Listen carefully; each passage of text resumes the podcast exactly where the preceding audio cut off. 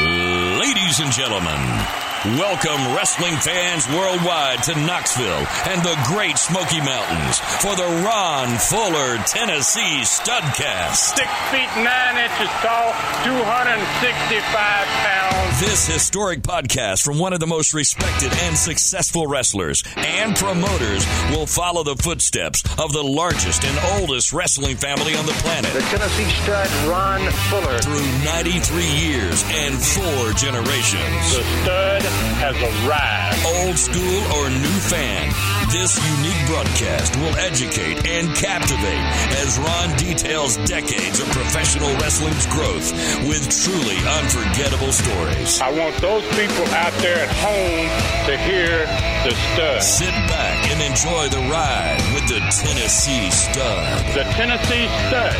You will learn that name. You will remember it. And now, The stud is here. please welcome your Studcast host of television and radio fame, Tony Basilio. What an absolute blessing and honor it is, ladies and gentlemen, to be with you for another voyage. On this magical trip back in time, we call the Studcast with the great Ron Fuller. And yes, I am Tony Basilio. And yes, today we continue to go through and look further into 93 years and four generations the story of the Welch Fuller family. It is in the blood. This is show number eight, and that is hard for me to believe. And Stud, as I welcome you in, the response that we're getting from people is flat out phenomenal, my friend. Phenomenal. Welcome to another Studcast. Thank you very much, Tony. I'm so glad to be here. I'm amazed and I'm humbled by it. It's tremendous. I've just been invited on more programs than I'm able to do. I seem to have become some type of guru, historian when it comes to wrestling, professional wrestling. And I didn't go into this ever thinking that that would be the case. I thought the stories which everyone might, the compliments that I receive from Facebook, from all different forms, Instagram, uh, Twitter, all the different social medias, is just, it's unbelievable. And I'm so humbled by it. I want people to know out there that send me these comments. Sometimes I can't talk to everybody. I can't return the comments. I can't say anything to them. And I'm sorry for that because there's just so many of them. But it's just been tremendous so far. It's been a heck of a ride. You know, like jumping on the old horse every time we get on board, and we're off again today. And it's just not only do I have the fans to thank, but I have so many, so many great podcasters to thank. Uh, Jim Cornette, uh, Brian Last with the 605, Austin Idol. It's just, it's amazing. The small companies, I'm doing these podcasters that are small because heck, I consider myself to be small, and uh, you know, I I want to work with as many people as I can. I want to get my story out there as much as I can. I think we're finding, or I am certainly finding that what's in my head is really, really of great need, and there's a lot of people out there that want to know about the history, not just my family, but the history of the sport itself, and that's where I really want to that's where I want to stick today. I'd like to do quite a bit of stuff in that area today, as a matter of fact. And just thanks to everyone. Very briefly, thanks to everyone, all the all the the great stars of the past that are podcasters and asking me to do your programs. It's just been phenomenal. I really, really appreciate everyone's feelings toward what we're doing here. And a new website as well, Stud, since the last time we visited here. A new website is now up and running here for a couple weeks. Share the new address and all that stuff. All right, it's Tennessee. It's Tennessee, but it's the the uh, abbreviation for Tennessee. If you're mailing somebody to the state of Tennessee, it's tnstud.com. It's pretty simple, short and simple. So tnstud.com. You're going to get to the website. Website is It's where it all emanates from. You can pick up the Studcast there. I had a great people working on my uh, website, and it's really, really nice. I think it's well put together. I get a lot of compliments on the website as well. And uh, just uh, very thankful to have run across these people. Please contact me. Take a look at that site. There are things on it that will come soon. Uh, the stud store, for instance, is about to open, could open any day now. That takes a while to get set up. I apologize to people for that. It takes a while to get that set up because of the way we we all use credit cards this day and time. That's why we've been a holdup on the on the stud store opening. Well, I think we have a good website now, and I feel comfortable with it. And then, Ken, our servers are doing well handling great, tremendous traffic, and we're getting a lot of traffic. It seems to be we're becoming fast becoming one of the biggest wrestling podcasts in the world. And I hope that we can continue on the path we're on. Rather quickly. And again, thanks to great Brian Last, Jim Cornette, and so many talented people who have taken Ron's work here and have said, hey, we're going to support you, which is a really great thing, which is a real tribute to you. It's a tribute to you and your family. And I know that one of the things you want to do today, we had talked about this, you had mentioned it on our open, is go back into some deep history here. And this is a place that truly only you can go because this is a story, as we said at the outset, this is a story that till now has not been told. But you have a couple things that you want to enter about your great, great, great, and your great, great, great granddad. So why don't we start there on episode eight here on the Studcast? Well, I, have done a lot of thinking here since we've been at this for a little while, and I, I probably should have started back further than I really started. And my great great great grandfather was a full blooded Indian. He was his name was John Welch, and he was a true to be a uh, wealthy person and uh, and did very well for himself, especially being an American Indian. He went off to California at an early age and ended up owning 17 miles of railroad. I don't know exactly how that came about, but he finally, at his death, my great great grandfather, whose name was Ed Welch, this is Roy's father, he inherited that 17 miles of railroad in California. Ed was a very, very lone person. He wanted to stay by himself all the time. He found out that he was had inherited something that was worth considerable amount of money, no doubt. And he, instead of going out there and getting it, he didn't want to leave Oklahoma to go there. So finally, a friend of his said, Ed, I will take you by wagon. This is the way they're going to take a wagon, a Conestoga, to California and make a claim on this 17 miles of railroad. Now, I don't know this friend's name of his that offered him this opportunity, but they got into the wagon and Roy told me this story. He says that they went through the desert from Oklahoma, they went south and through the desert and into Arizona. I assume the railroad was somewhere in the Los Angeles area. And he said that they got halfway there and the guy went to sleep, camped out, had a campfire, camped out one night, and woke up the next morning and Ed was gone. Ed went back to Oklahoma. He changed his mind about going and accepting this 17 mile railroad in California that his dad had intended for him to have. Obviously, family didn't end up with any railroad. Ed didn't end up with any railroad either.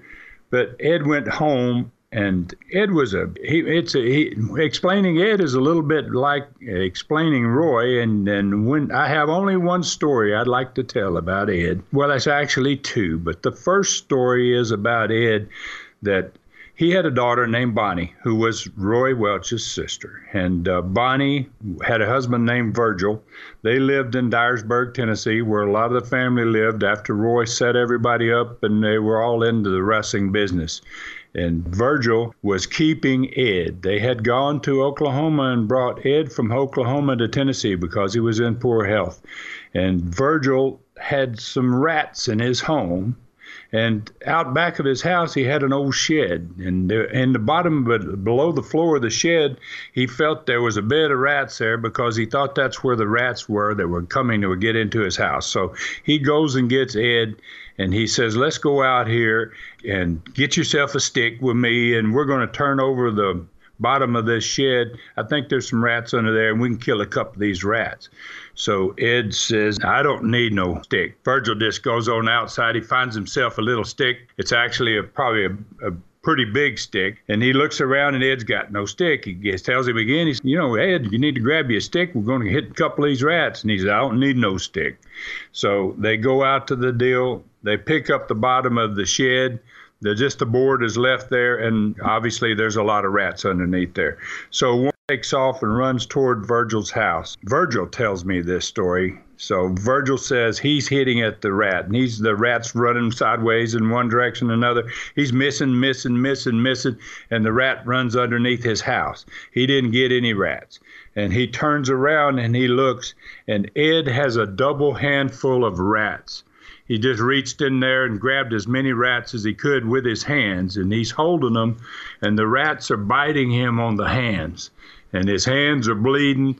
The Damn. rats are just furiously eating at him, and he takes one at a time. He he gets one of them skull between his finger and his thumb, and he smashes his skull until it breaks, until he kills him, and then he just that rat hangs from his hand. He gets another one and he kills two handfuls of rats while they're biting him and never never screams out says he was right he didn't need a stick virgil said he killed a dozen rats and i couldn't kill a one because he was much more a man than i was well that was this i mean that's a pretty wicked story but it tells you about the toughness of roy's dad and I can imagine his dad before him, who was a full blooded Indian. John Welch was full blooded Indian. So that's an idea of where we come from. on this same trip from Oklahoma, he's there. How about you? You afraid of rats? Home. Before you get in that second story, what about you with rats? You gonna pick a I, rat up? You see a rat? I'm not going to pick up a okay, rat. Okay, just no, checking. Sir, I'm All not right, going to right. let one rat have right. any opportunity to bite me in any way whatsoever. You come from. I heard the co- story. I heard the story and I had chills up my spine. It was like, are you kidding? How we? How can a man do that? I cringe a little bit to tell the story, but I feel there that I need to back up just a little bit and let people know. I've already told how Roy was left in the prairie for for three months by himself as a nine-year-old boy. This tells you what his daddy was like and how his thought processes run. And so Ed then he's 70 years old and they have him in Tennessee and he's sick and he's dying and he says I want to go home to Oklahoma. And they say no no dad you know we got you here and we can take care of you and there's a bunch of family members. They give him a hundred reasons why he doesn't need to go home and he, one morning, they get up. He's living with one of them at that time, and he's gone. They can't find him, and he walks from Dyersburg, Tennessee, somehow crosses the Mississippi River. Don't know how he gets that done, and walks to Oklahoma from Tennessee at 70 years old. Just a rugged, tough son of a gun. And that's about where I want to go with that. I can't go into any much more about him because some of the things that concern him and my great great great grandfather are just about untellable in today's time. Well, you can share one of the untellable stories. I mean, come on, just one. Yeah, well, I, you know, I, well, I'll tell you, we went and looked for him. This was probably 10 years after he walked back to Oklahoma. Nobody knew where he lived, and, and Roy tried to track him down. We took a trip to Henrietta, Texas, because we had family members there, and Roy says, let's go to Oklahoma and find Ed. He's talking to my grandmother, and my brother and I, Rob, were in the car. So we're on the trip, and we find him in a shack on the side of the road. It took us two days. We spent a night in a hotel just trying to track him down the next day. We thought we had the area where he was, and we find him in a old fireworks shack on the side of the road somewhere in Oklahoma. I'm a big kid. I'm I'm like eight years old. I don't remember where we were in Oklahoma, but I know we were in some flat land. It was certainly a different country than what I was accustomed to. And we find him in this fireworks shack. There's no floor in it. It's got dirt floors. It's a cot that he sleeps on. He's got no stove. He has no vent, no windows in the building. The building's probably 10 by 10 And I remember as a kid walking to the door and looking in the door and thinking, gosh almighty, how can anybody live like this? And he was perfectly happy. Roy begged him to come home get in the car and let us take you to Tennessee. And he, um, being a man of few words, says, Don't want to go to Tennessee. So we left him there in the middle of Oklahoma. This was in 19, probably 1950, might be maybe 1955, something like that. And drove home. I never saw Ed again. I don't know that any of them ever saw Ed again. It was a tough life. He lived a very rugged and tough life, and he was happy with that. It was what he had been, the way I guess he had grown up in a much tougher time frame, and his it was difficult for everybody back in those days, but it surely seemed to be difficult for my family members. And it really gives you a glimpse of who these people were that were the trailblazers in the sport of wrestling and just how hard headed you had to be, how tough, you know, that whole picture of the rugged individualist it helps really paint the picture of who these people were, who your grandfather was to come from that stock. Yeah, that's why I wanted to do it. I, I kind of I kind of felt bad that I had left Ed out and John Welch out, and I just want to let people know we're a rare breed. And I'm a heck of a lot different. Obviously, four, five, six generations down from that, I'm a totally different person than my dad was and my grandfather. We get a little softer all the time, but maybe that's a good thing. Obviously, it's a good thing because I'm not going to pick up any rats like we're talking about. I'm not going to grab a handful of rats, I can tell you that. That's classic stuff right there. So let's jump ahead. You were saying that, that when they leave him, you're, you're in the 50s there in Oklahoma. And when Ed has left, set the scene for me because in our narrative, we're around the mid 50s or somewhere in that scene, mid to late 50s. And so, who are some of the wrestlers that are out there right now, and where are all the wrestlers in the late 50s? If you can, just give me an overview. Okay, that's good. That's good. Let's talk a little bit about just the family because now we're in the really the late 50s. We're close to leaving the Gulf Coast and the first business that my dad established and going on to Memphis, which is the second place.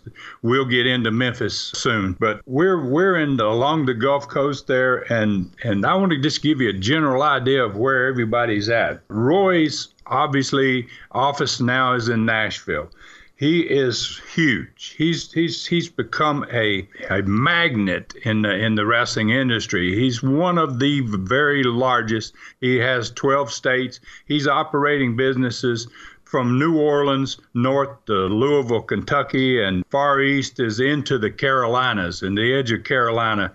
He's operating a massive territory and has an office full of people uh, has private secretaries, two private secretaries. His partner is Nick Gulas, who has two private secretaries, and a office full basically of people that it takes to run a company of that size. Then at the same time, Roy's running home two or three days a week to Yorkville, Tennessee, where his dairy is, and trying to build a dairy that will become one of the largest in the history of the South. So Roy's Roy's got his act together and he is doing what Roy did. He is all work. He is all focus. He is all bad as he needs to be to make things happen and getting job done.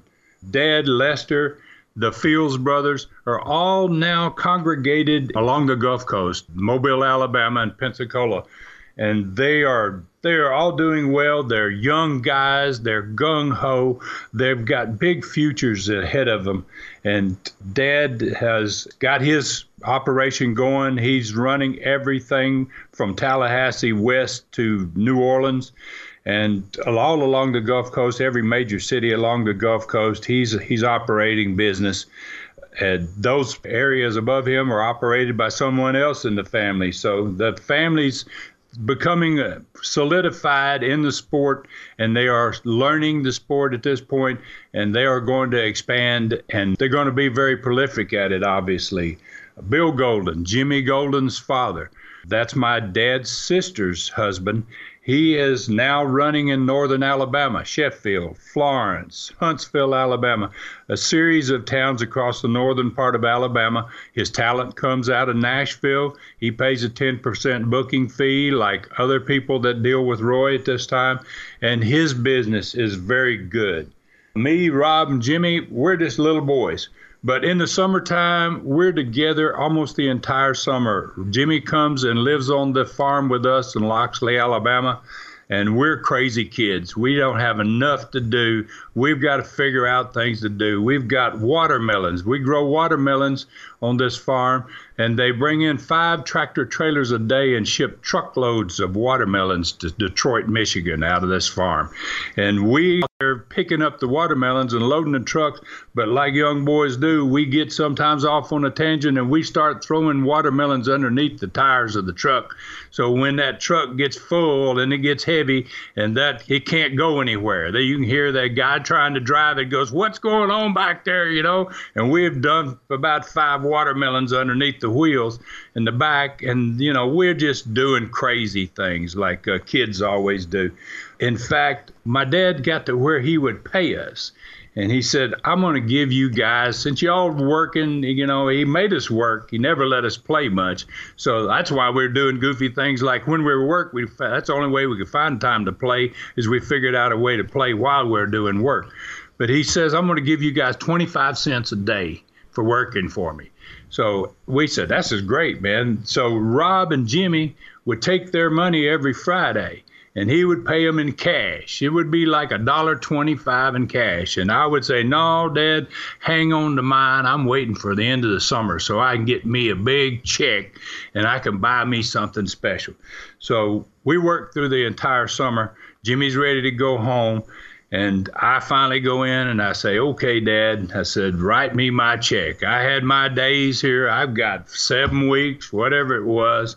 And here's my total. The total was, I don't remember, it was maybe 10, 12, 14 dollars. It was to me, a kid, that was big money. I was only eight years old, nine years old and he writes me the check. And we have a lake in front of our house, and we swim in that lake every day. So we go, I get my check, I stick it in my back pocket, and we go down to the house, and I forget it's in there, and we all just bust out into the lake with our clothes on, and I lose my check. So I go to my dad, realizing that, you know, it's a check. You know, he can write me another one. And I say, Dad, I lost my check, you know, and can you write me another one? And he says, what did you do, son? I said, I lost my check that you wrote me for the summer's work. And he said, Well, what do you want me to do? I said, Well, can't you write me another check? Just replace the check? And he goes, No, I can't. And I said, What do you mean you can't? And he says, I can't do it because I think I'd be doing you a disservice. He says, I think you need to realize how important it is to take care of your money, son. And he says, I don't believe I can write you a check for your summer's work. You know, I appreciate how hard you worked this summer, but I think you're going to get more out of this lesson than you would if I gave you the money back. That's horrible, man. But you learned your lesson, didn't you? I never lost another check in my life. It was good enough that I never I never stuck my money somewhere that it was not going to come back to me and be in my pocket in one way or another.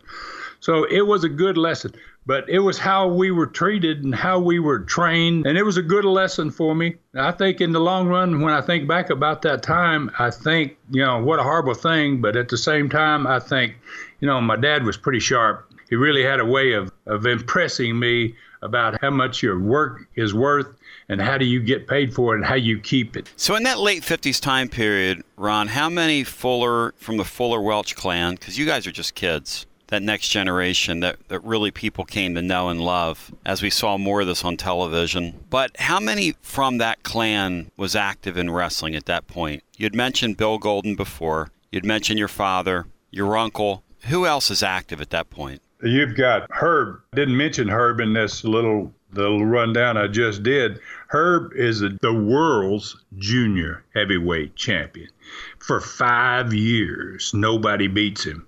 He's unbeatable. He's traveling. He's not staying at home in Tennessee.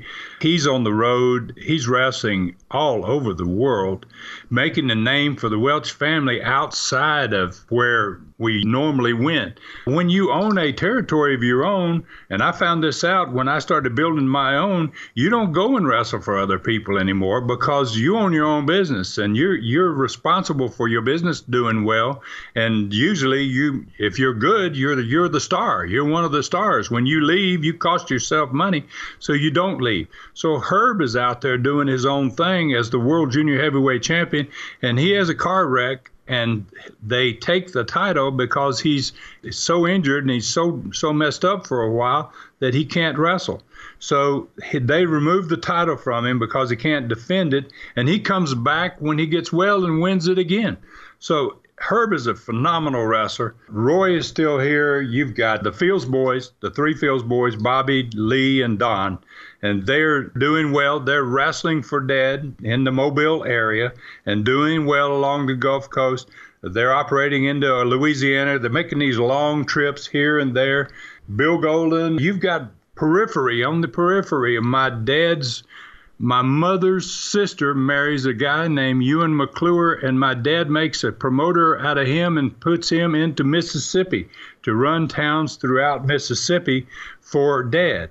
So there are there's another guy that's a family, not a family member, but a close personal friend of all the family named Rocky McGuire, who becomes a big time figure in Gulf Coast wrestling once we leave the Gulf Coast and go to Memphis. Rocky McGuire handles business for the Fields brothers in the eastern side of Gulf Coast Wrestling, of their territory, becomes a fixture for wrestling down there along the Gulf Coast. So there are just people. Now we not just have family members, we have son in laws and brother in laws and that type of uh, people that are being placed in different parts of the country, taught the trade, helping Roy to keep cohesively keep this huge geographic area together. Stud, it's hard to believe we're already almost the midway point. But one other thing, let's get in here real quick. On the Gulf Coast right now, who's currently there? You were talking about the, the huge territory that your grandfather had had, the 12 state territory. Who are some of the guys in there with uh, and Welch at that point in time? Well, Gulas and Welch, they've got they've got great wrestlers, obviously, and they have as many as probably 60, maybe 70 wrestlers. They have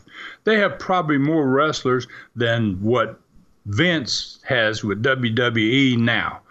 Just a tremendous group of wrestlers, and they come from all over the country, all over the world. That because of the the success they're all having, it's late 50s. Uh, television has really pumped the industry big time. It's just booming everywhere, and they have a great flow of talent. But I know more about the Gulf Coast because I'm a young guy I'm a kid actually, but I'm watching TV every week, so I know that in this in the Gulf Coast area, you've got Joe Scarpa as an example. Now, Joe Scarpa, people are going to go, "Who is Joe Scarpa?" Well, if you're from the Northeast and you know a guy by the name of Jay Strongbow, Chief Jay Strongbow, that's Joe Scarpa.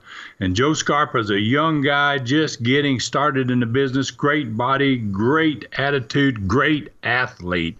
Because I spent a lot of time with him when I was a junior in high school. We used to play ball together, basketball together, football. The guy was a tremendous athlete.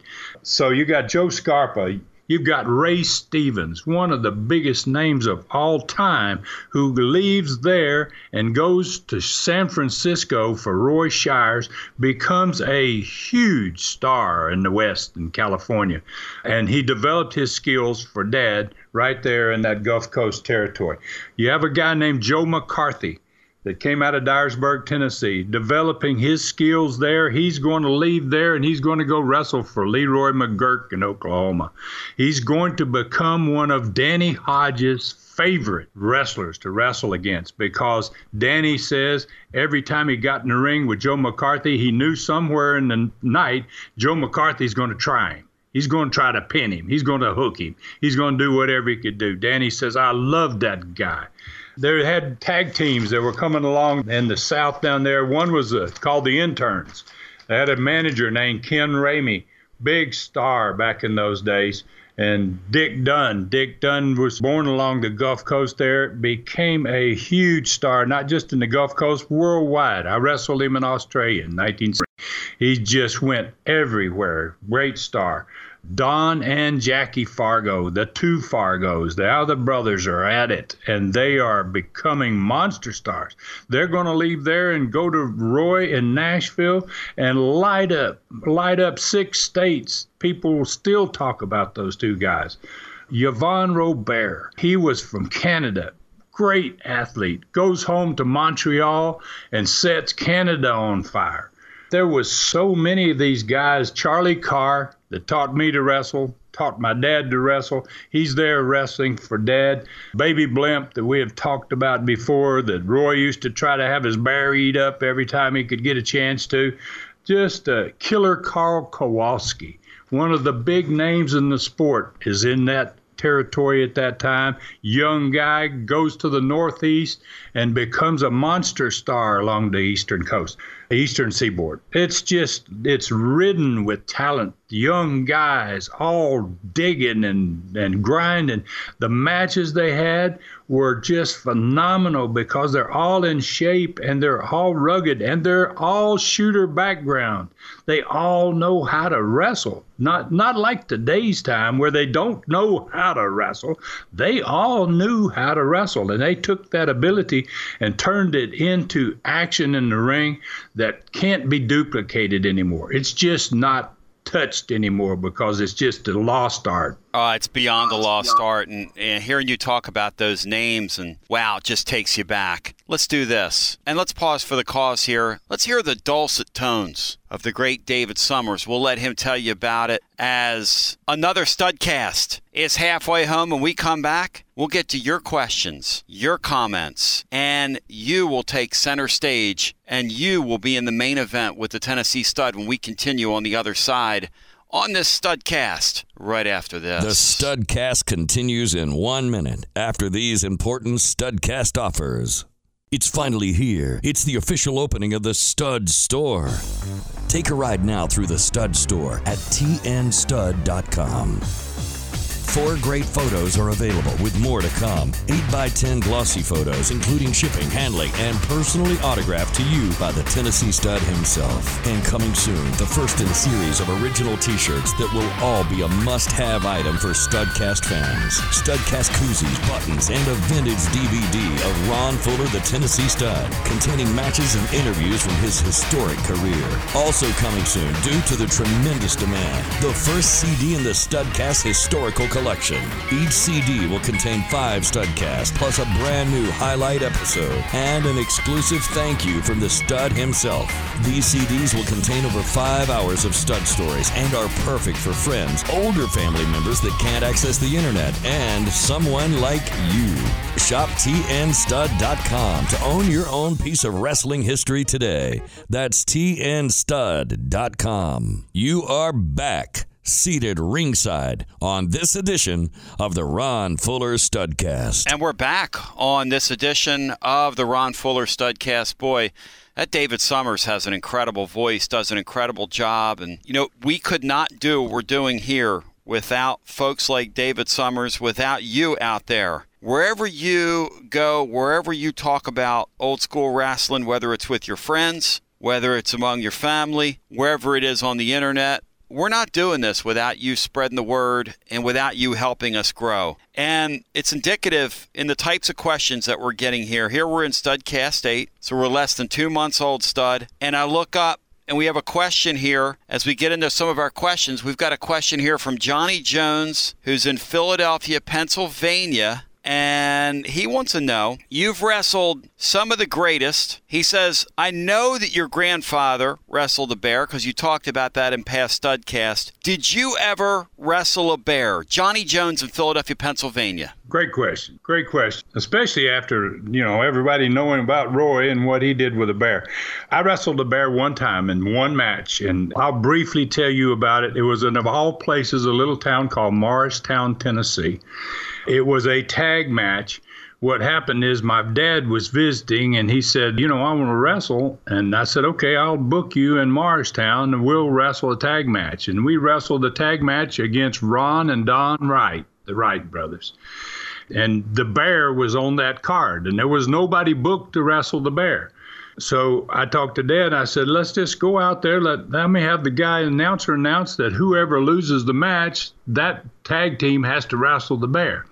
So he said, "That's cool. Let's do it." You know. So I sent the guy out and said, "Ladies and gentlemen, we don't have anybody booked against the bear. So what we're going to do is whoever loses the night's tag team match is going to wrestle the bear immediately following it." So we beat Ron and Don and they, as, as, to be expected, it comes out and Ron goes, I ain't ever getting in the ring with no bear. You know, he goes, that bear will eat me, you know. And uh, so they refuse basically to wrestle the bear. So Dad says, well, let's go out and wrestle the bear. Dad had trained the bear himself, so he knew something about wrestling a bear. I'd never wrestled a bear. So I said, okay, let's go. We'll go out and wrestle the bear. So we get in the ring, the bear's in the ring, and uh, Dad says, let me start. And I said, no, no, no, no, no, let me start. You know, I said, I, you know, I, I, want, I've always wanted to try this. Let me start. And he goes, okay. So the bear, I'm in the ring. Dad gets out on the apron, and and the bear stands up on his hind feet ready to to do what the bear does. You know, he's expecting you to come in and give him an opportunity to do something to you. And instead, I barrel across the ring. I hit him about chest high with the tackle. He goes down on his back, and I'm on top of him. The bear, I'm trying to beat the bear. I want to pin the bear, right? And the bear trainer screaming loud, real loud. He's going, Get off my bear! Get off my bear! What are you doing, boy? Don't you know nothing about it? The bear finally rolls over on his side and he starts getting up to his feet and dad's in the corner and he says come here come here boy I go, okay, well, what's wrong with that? And he goes, hell, you ain't here to beat the bear. He says, you can't beat a damn bear, ignorant. He sags me in and he comes in. He goes in, the bear grabs him, he slides around behind the bear. The bear flying mares him over his back. And he gets in, the bear shoots him into the ropes and drops down and, and gives him a little monkey, gives him a little uh, backdrop. And I'm watching, I'm like, wow, what the heck, man? You know, and, and then he comes back and he tags me in again. And he goes, now see what you can do. I was like, well, I'll be darned, man. It just really, it almost humiliated me, you know, because then the bear guy, after the whole deal's over, he goes, boy, he goes, nobody's ever knocked my bear down like that. He says, nobody takes a bear down on his back like that. And I said, I was trying to beat him. And he goes, son, you know, he wanted, he was just like dad. You, you can't beat a bear, boy. You, it's no way you're going to get that done. So that was my experience at wrestling a bear. Now, how old would your dad have been? at the time of that story? I was probably 25. So he's probably uh, around 45, 46, somewhere in there. And that bear there, that's not Ginger. No, oh no, no, this is not Ginger. In fact, I believe I have looked on the internet since I started talking about Roy's bear. I think that's what the internet, where I found on the internet, that's the original bear. They say this is the first bear ever taught to wrestle or something. And that's darn sure not the case because Ginger preceded that bear by 20 years, long, long time, or more, maybe 25, 30 years. It was around 30 years prior to this bear that I was wrestling at that time. And let it be said as well, as a matter of statement here, if you missed previous when we were talking about Ginger, this bear probably that you wrestled probably didn't have its teeth, probably didn't have its claws, where Ginger had its teeth and had her claws. Yes, and not only that, this bear didn't have teeth or claws, and this bear was probably 300 pounds smaller than Ginger. Ginger was a massive bear. Ginger was an 800 pound bear, a monster bear. This bear was in the summertime, and uh, and the bear was really skinny. He was really thin because it was hot. I don't think this trainer took care of his bear. Roy treated his bear wonderfully, like he was a child. He was a child because Roy got his bear when she was really young, and he made sure she always had a way to walk around and had room to roam a little bit. And he fed her great, and he watered her great. And he just he loved her he loved her. I don't think this guy appreciated his bear anywhere near as much as Roy, and certainly didn't take care of her as well as Roy took care of Ginger. So thank you to Johnny Jones, one of my homeboys up in beautiful Philadelphia, Pennsylvania. Next up is uh, a question from Israel Napier of London, Kentucky, who asks the angle between you and Ron Garvin, where they came in after your match with Terry Funk, into your neck with a flying knee drop from the top rope they brought Big Bad John as his bodyguard What are your recollections on that, stud? That is a good question. I know that back in the day when Terry was champion, I was wrestling and had wrestled Terry quite a bit in St. Louis in the early 70s. We knew each other from having wrestled, and he knew that I was pretty darn good. And he was afraid, I think he was really afraid that I was going to beat him for the world title. And his brother, Dory Jr., who was already former world champion, they did everything they could to knock me out of that title shot. First of all, they they made out Junior had to make a rule that I had to come and wrestle Junior in Amarillo, Texas, and if I beat him in Amarillo, I got the title shot with Terry. Well, that was a ridiculous. You don't beat the Funks in Amarillo. It's really tough to win in Amarillo against one of the Funks. I was able to go and beat Junior in Amarillo and come back and wrestle Terry for the championship. Terry then, two weeks before the championship, started. Word was he was spending money to get these guys to hurt me prior to the match, and he had offered some money. I guess to Garvin was one of those guys and so I, they they couldn't stop me from the world title match. Terry and I wrestled a one-hour world championship draw in Knoxville, Tennessee, in one of the biggest crowds ever to see a wrestling match in the Coliseum in Knoxville. And during that match, we wrestled the draw. At the end of the match, I wanted to wrestle five extra minutes and me and Terry got into it before they rang the bell. There was no bell rung. We got into it a, a fight before he even committed to a five minute, and Ronnie Garvin came down to the ring. Terry suplexed me, and Ronnie Garvin jumped off the top rope in my throat. I still have a problem on the left side of my larynx in my throat where it bothers me once every three or four months. I get this little knot that comes up there, and that came from that jump off the top rope in my throat. I thought he broke my neck, and I laid in the ring. And I think there's a was there a second part to that question that that someone else had asked that well, was there? Exactly, because there is a follow up, and where you ask these questions, if you want to ask a question of the stud, First of all, you can go to the website, tnstud.com, find him there, but also on Facebook, Stud. Let's give a plug to the Facebook page, and then I'll ask the second part of the question. Okay. So on Facebook, your address is? It is Ron Fuller Welch. There you go. So find him at Ron Fuller Welch. And the I'm having trouble with my facts today, stud. I don't know. I feel like I'm doing my daily show here. So, uh, so a response to your question here by someone else was, I was there for the match. Guy remembers I was probably 13 years old, and can remember them carrying you, the stud, out on a stretcher to an ambulance he said people all around him were crying. Yeah, you know that's. I thought that there was a second, second. Well, it was a response, and it wasn't another question. It was a response. Well, you know, and that's what happened. Uh, Ronnie Garvin had jumped off the top rope. Terry's still in the ring and in my throat, and they leave the ring, and I'm I'm in no condition to get up. I really think my neck is broke. So I lay there, and they come and bring a stretcher, and they put me on the stretcher they had called an ambulance, and the ambulance came to the back of the Coliseum.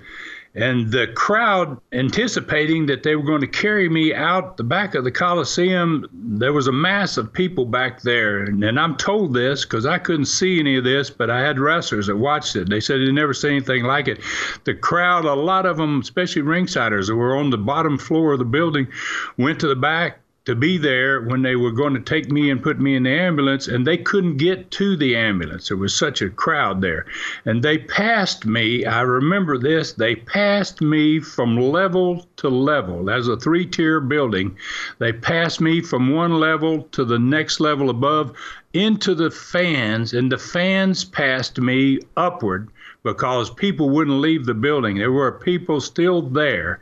And I remember people crying coming to me and touching me on the way out and tears. And so they passed me up three levels and took me out the front of the building onto the plaza and put me into a second ambulance.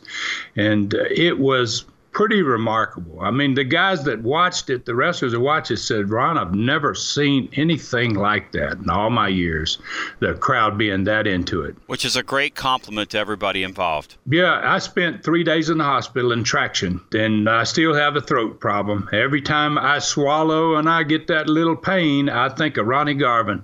You know, that's a tremendous question right there. Now, you're not going to name that your question of the day till you No, hear I the third can't, 'cause question. You can't, don't do get out third. ahead of you. You're getting out ahead of yourself again. Stop. I jumped up there because I liked that question. That was really good. But go right on. What is the third one? Third one is from Damian Kidd in Elkmont, Alabama, who says, Did Roy ever get to see you wrestle? If so, what was Roy's reaction watching his grandbaby out there? I don't think I told this story, you know, and, and if I have, I, I apologize, but this is a really good story because not only did Roy see my first match, but my grandmother and my great grandmother saw my first match. And then Dad and I wrestled Dick Dunn and Don Carson in Blytheville, Arkansas. And it was my very first match. Then Roy came with them and drove them from Yorkville, which was probably 200 miles away to the to the east of Blytheville, Arkansas.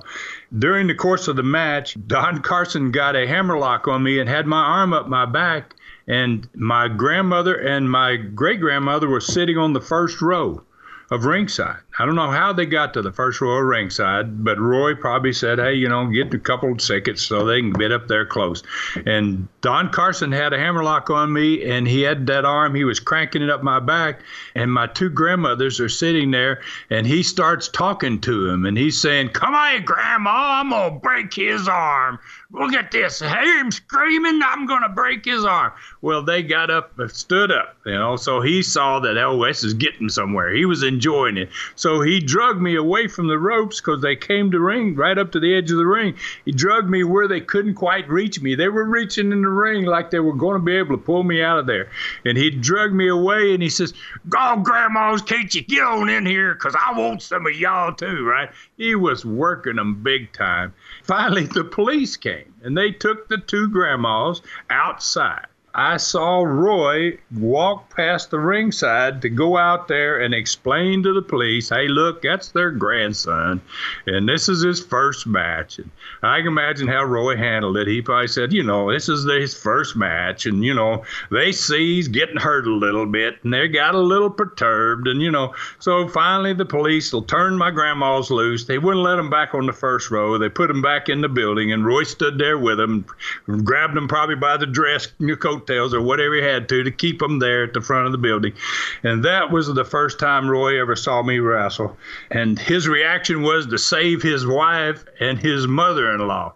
And I don't know how much interest he had in what was going on in the ring, but that was a good question, too. Really, really good questions today. When you look back on that, how lost were you in the ring when you first started? Because I hear guys talk about how when you're green, it's there's only one way to get that experience, and that's just to get in there and do it.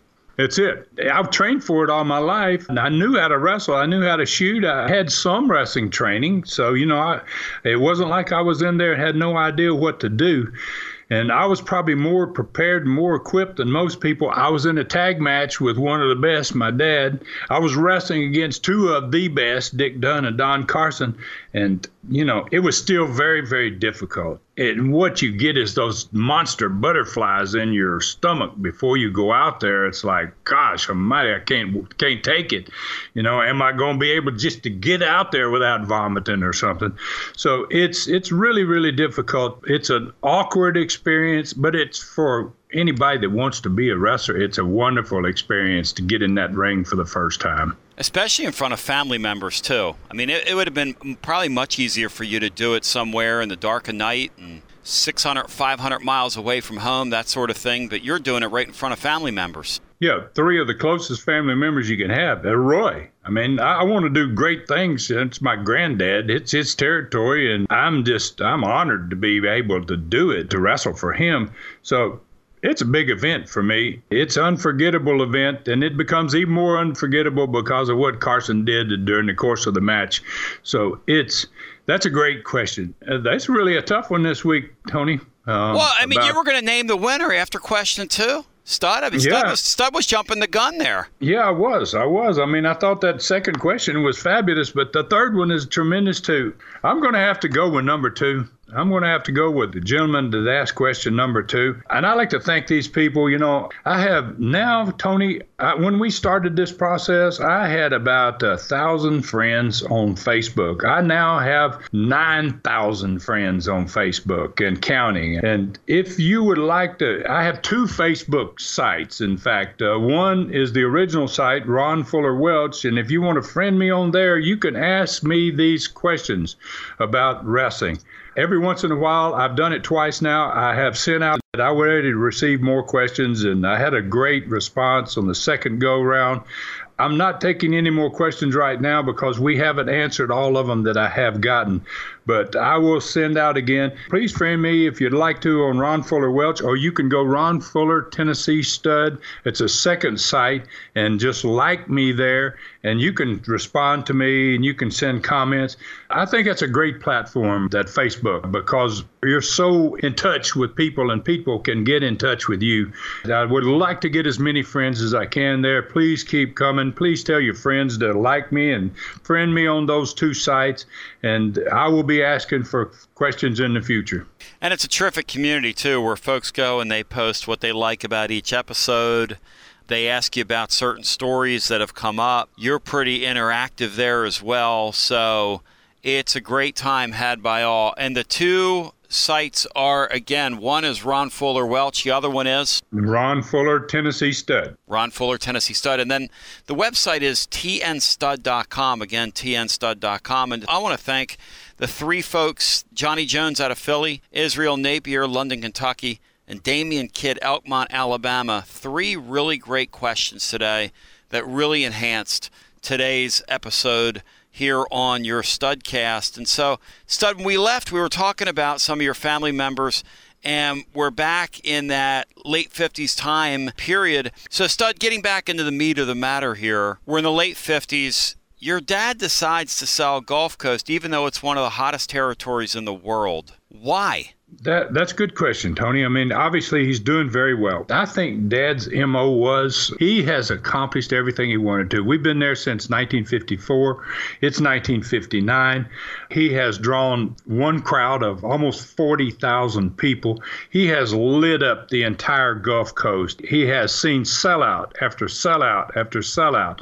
As time goes by and we spend more time and we travel across this country doing Dad's thing, I see what's happening. At that point, I don't. But when time develops, as thing goes down, uh, Dad becomes really fabulous at building these territories, and he loses his interest. Once those sellouts are there, he's ready to go somewhere where it's dead and do it for somebody else and do it for himself, just accomplish, make more fans.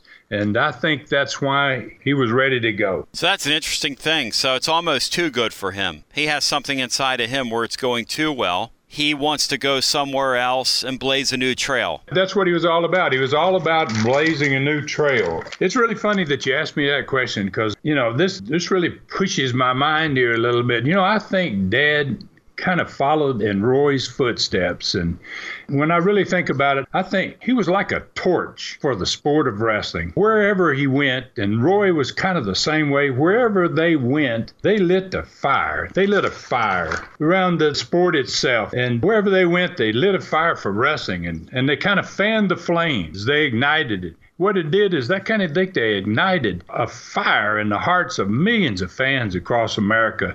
And that fire still burns today, Tony. It's amazing. That's why we're here. I mean, that's why we are here today is because the fires that were lit by my grandfather and by my father and by all these wrestling promoters and all these great workers uh, back in the 30s and the 40s and the 50s it has left that fire burning in all these people's hearts for all these years. They have become such profound fans of the sport that even when it changes, and it has made tremendous change in the last 30 years, the sport has evolved into something totally different than what it was 30 years ago. And they're still there. Those fans are still there. That's why we're getting this tremendous response that I think we're getting, is because these people have that fire in their hearts for that sport because they saw it done in such a way that it was so memorable to them. It etched a spot in their hearts for this sport. And I don't think it can be destroyed. I don't think whatever WWE does, and as badly as it's ever going to get, it will never erase from all those millions and millions of fans that saw this thing done before he ever touched it that will never go away. They will never die. I think the torch is lit forever for those people. Yeah, that's an incredible thing because you know you think about one of the questions we had, which was a 13-year-old boy at ringside who remembered seeing you get carried out and people crying, and you're recounting that story. As long as shows like this one, as long as shows like Austin Idol, who you were talking about before, and the work of Brian Last and some of these other folks that are keeping these memories alive for future generations so they can know hey, what we see right now is not what this was. This used to be a deal that was alive and well. This used to be something worth investing your heart in, worth investing your mind in. Kind of like having a favorite team. I remember when I was a kid, Man, my favorite wrestlers were like my favorite team. I grew up in Bruno Sammartino territory. And I still remember as a young kid seeing him get uh, double crossed by Larry Zbyszko and being on the back porch of my two older brothers, and one of them's got tears in his eyes. Today's product going to do that to you, Ron. It's not going to do that to you. But you know what? We still have our memories. They can't take that away from us. That's right. And that that's why I think Tony, what we do here in this program is so unique from even other wrestling podcasts and what they do. We do something here to take people back and to touch that fire in them again, to light that torch a little bit again for that feeling that they had when it was the great days and when guys were really legit and when people were shooters and all that may be gone, but it will never be forgotten. Ron Fuller Welch, again, is how you connect with the stud over on Facebook. The website is tnstud.com. Stud, we're about out of time here. We've gone another Broadway, man. It's been an incredible program. Is there anything else you'd care to add here on the way out? It's been terrific spending time with you. I want to go back to the fans. I mean, it's is all fan based, every bit of it. Uh, I wouldn't be here. You wouldn't be here. We I would not have had the success I've had in my lifetime. They never let go. That's why this thing that we just went through here just a second ago about lighting the torch, they never let go. And that is so, so humbling to me that people still remember and that they still care and that they still have the desire for the product that they used to have and they have the respect. All those things that we tried to accomplish when we were wrestlers and you went to that ring every night, giving it your all, and it was all based on fans. And I cannot thank these fans enough. I just am humbled by the response, Tony. It's unbelievable. We are fast becoming one of the best podcast in America. And we're eight weeks in. It's pretty amazing what's happening here. And I just, I can't thank fans enough. I'm humbled by it. It's a God given talent to me. And I thank the good Lord for having put me where He put me when He did as a kid. I'm going to do everything I can to give myself back again to the fans. It's been 30 years since I've been relevant. I want to become relevant again, and I want to do it because of the fans. And I, I just, God bless everyone for your interest and your kind comments and for following us. Well, let me say this to you. It's not been 30 years since you've been relevant. Stud, you've always been relevant. It's just been a matter of you making the decision, as you said in a previous a studcast, you should have done this 30 years ago. Come out and tell your story. But now that you've decided to come out from the shadows, it's 93 years, it's four generations. You just heard the stud say the torch is lit. The torch is lit. The torch is not going out. And so, on that, I'm going to bring this one to a close. It's time to let my main man, David, bring you home. And thank you for joining us for another award winning, action packed edition here. Tony Basilio for the great Ron Fuller, the Tennessee stud himself. Wishing you a great day. Thanks for being there. and peace from the Studcast. Thanks for joining us today for this historic Studcast. The true story continues next week. So full Nelson your friends and point them in our direction for another ride with the Tennessee Stud. One, This is David Summers saying so long from the great Smoky Mountains. This Studcast is distributed by Arcadian Vanguard Podcast Network.